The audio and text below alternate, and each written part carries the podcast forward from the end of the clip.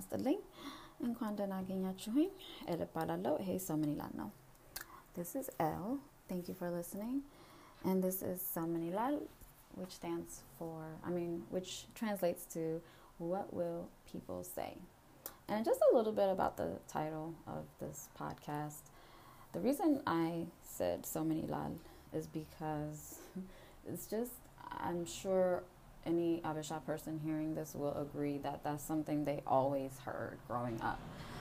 Like anytime they did something that was not popular or good, um, you know, like, oh my God, stop that. What would people say? You know, so it was always like, Ara, but not so many lot, you know? So that's why I kind of named it that because that's kind of what I said to myself when I realized that I'm actually an Ethiopian woman who is something that is not allowed in my culture. So, and I, I mean, we're very like immersed in our culture. So that was a big conflict for me. And so, of course, my whole thing was like so many lal.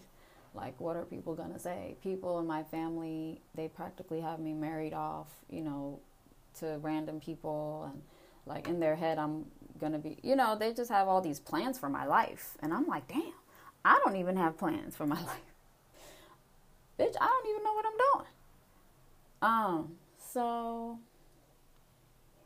in that sense, you know, it's just been kind of like at this point, I'm just kind of like, well, let's see what they're gonna say because let's start this conversation because it's something that needs to be done. I mean, there um, actually have been people that have committed suicide, you know, because they knew their family would not accept this, you know, and they rather die than ever t- tell their family that. I mean, how horrible is that? But I, I understand, you know, like you really feel like, oh my God, the ruckus that this is gonna cause, I just almost rather die than even have to cause it. And then you're like, okay, well, I won't die, but what I'll do is I'll just keep a secret.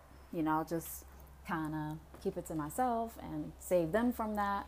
And then, you know, so that way everybody could be okay. But guess what?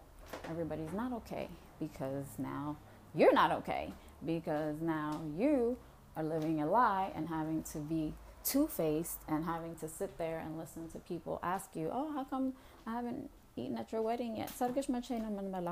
you know?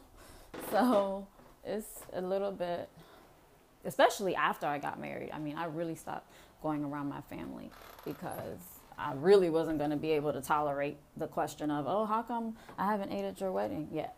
Oh because you weren't invited to my wedding. Because you wouldn't want to be you wouldn't want to show up since i married a woman. You know that's the tea that's the real tea so hmm. In any case you know, it's just been really interesting to kind of see what people are saying, you know. Um, but with that being said, that leads me to kind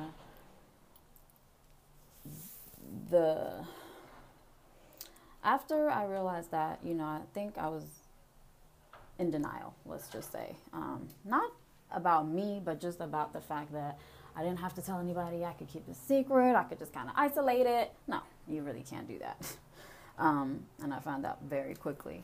But for the most part of my 20s, or the rest of my 20s, the, the tumultuous nature of it was not really caused by my struggle of accepting myself. It was more so caused by relationships that I was in.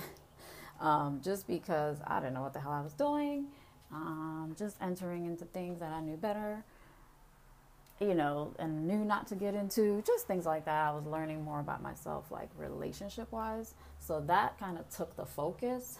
And then in my 30s, when I kind of kind of met someone that I didn't have to have those struggles with. It wasn't, you know, that type of drama.